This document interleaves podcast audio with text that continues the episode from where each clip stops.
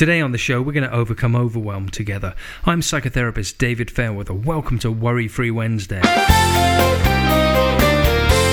Worry-Free Wednesday. Last week, we were looking at overcoming anxious cravings, and I pointed out that even wondering if your cell phone had a text message or an email on it and you having to check it was some form of anxiety relief by checking the message, that we have lots of cravings to relieve ourselves from moments of discomfort. And I know there's a lot of uncomfortable people sitting out there in discomfort right now. So rather than sitting on the anxiety reduction course that I've been working on for, quite frankly, some months now, um, and waiting until it's fully ready, I've decided to just let go of it and let you have at it. So if you're anxious and you want to learn how to really cope at a foundational level because you've got time while you're on lockdown to invest in yourself, then rather than wait till I've got the full course ready to release at some later point, you can go at it right now by going to A B Cs of anxiety dot com, and there you'll see I'm practically giving it away. You're saving well over a hundred dollars, and if you've been enjoying these meditations, you're going to find longer, more significant ones with different music there, so that's going to be great for you to look forward to. Again, A B Cs of anxiety dot com. Check it out after the show. Now today we're tackling overwhelm together, and hopefully we're going to overcome it. I say hopefully because it can be a bit of a big beast. I don't know if you've heard the expression that you shouldn't try to eat the whole elephant in one sitting. So the best advice you could give anyone for handling something without being overwhelmed is, don't take on the whole project, the whole thing, the whole result in one go. In one sitting, that could be an overwhelming meal or an overwhelming task. Overwhelming is something you do to yourself, or maybe someone gives you an overwhelming task, but if you accept it, you're overwhelming yourself. You're allowing that task to overwhelm you, or you're allowing that person to give you something to overwhelm you with. Now, you could avoid it, which would be avoiding overwhelm, but it wouldn't be overcoming it. Overcoming it would be not being overwhelmed, but still achieving what you were trying to achieve. Does that make sense? So how do you eat the whole elephant without eating the whole elephant? Well, you don't do it all at once. You break it down into bits. Maybe an elephant toenail, followed by a bit of a tail. That sounds kind of gross. And to be honest, some people find it distasteful thinking about the future or the plans they're making or what's actually happening. They just react, react, react. And to be fair, that could lead to burnout or a meltdown. But chilling out, taking a breath, feeling grounded, and then focusing on one aspect of what has to happen at a time. You could think of this in terms of someone that's kind of overwhelmed by a lot of people in social settings, being in a restaurant lineup, waiting to get a table, maybe it's near the bar, they've got those buzzers going off and there's a bit of anxiety about how long will it take to get seated and all that music's playing, and maybe they start to feel a crushing in of that crowd around them and they start to get that sense that there's just way too many people here for them to breathe okay, and they start to kind of feel like all these people are just like crowding in on them and, and And, and they're just not getting a table and the music just won't stop and they just don't know what's going to happen and the conversation's taking them to a place where they just have to stop everything and they just get up and excuse themselves and they run.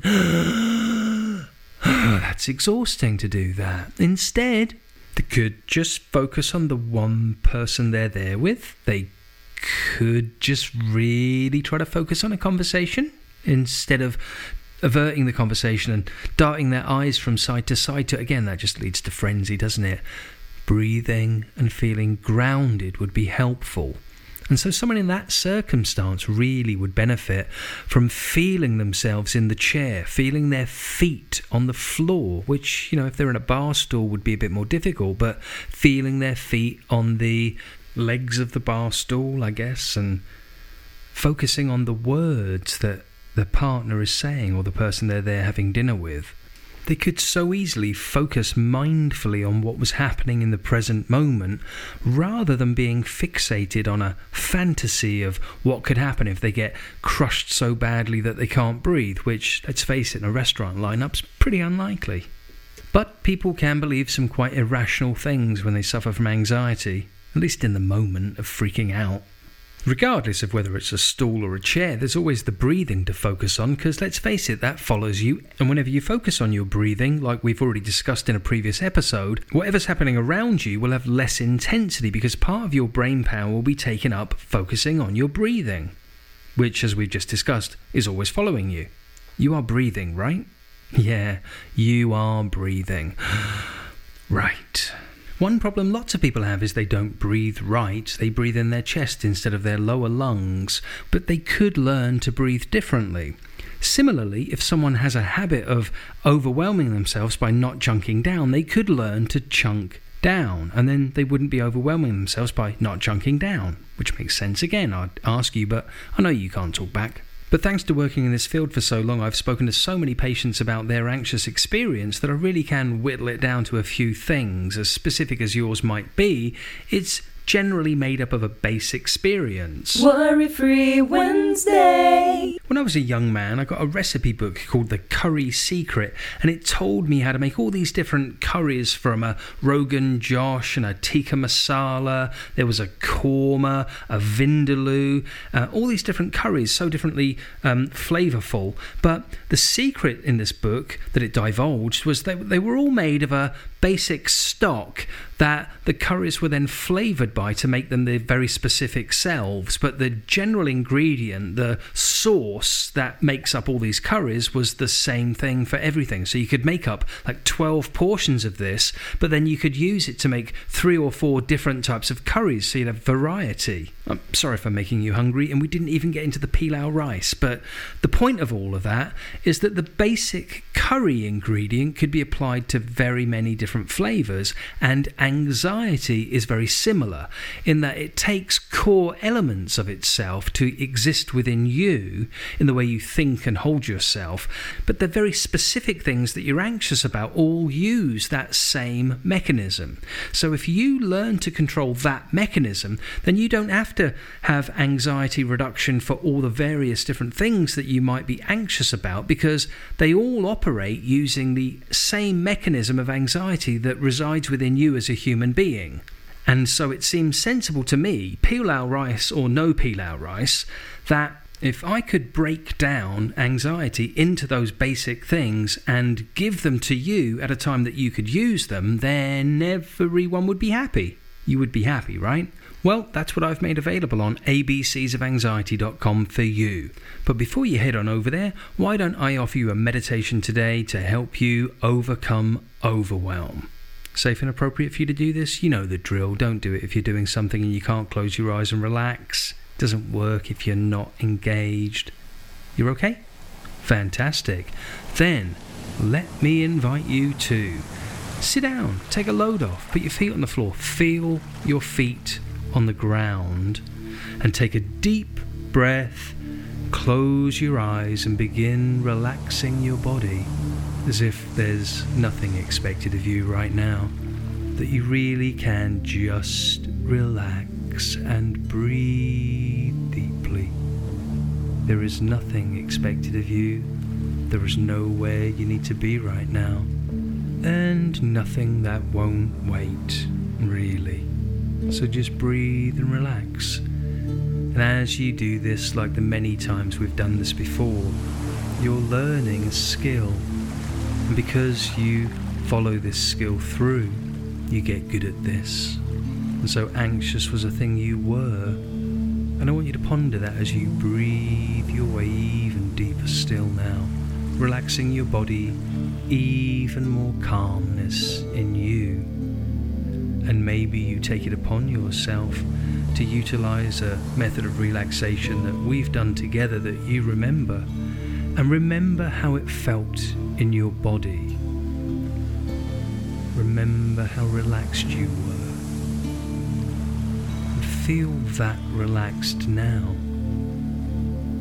You can imagine, with your eyes closed, a future far, far away in the distance, and there may be chaos between you and the future, but I want you to imagine allowing the chaos to part, and so that there begins a path, a path through the chaos, and as the path begins, it grows wider and firmer and stronger.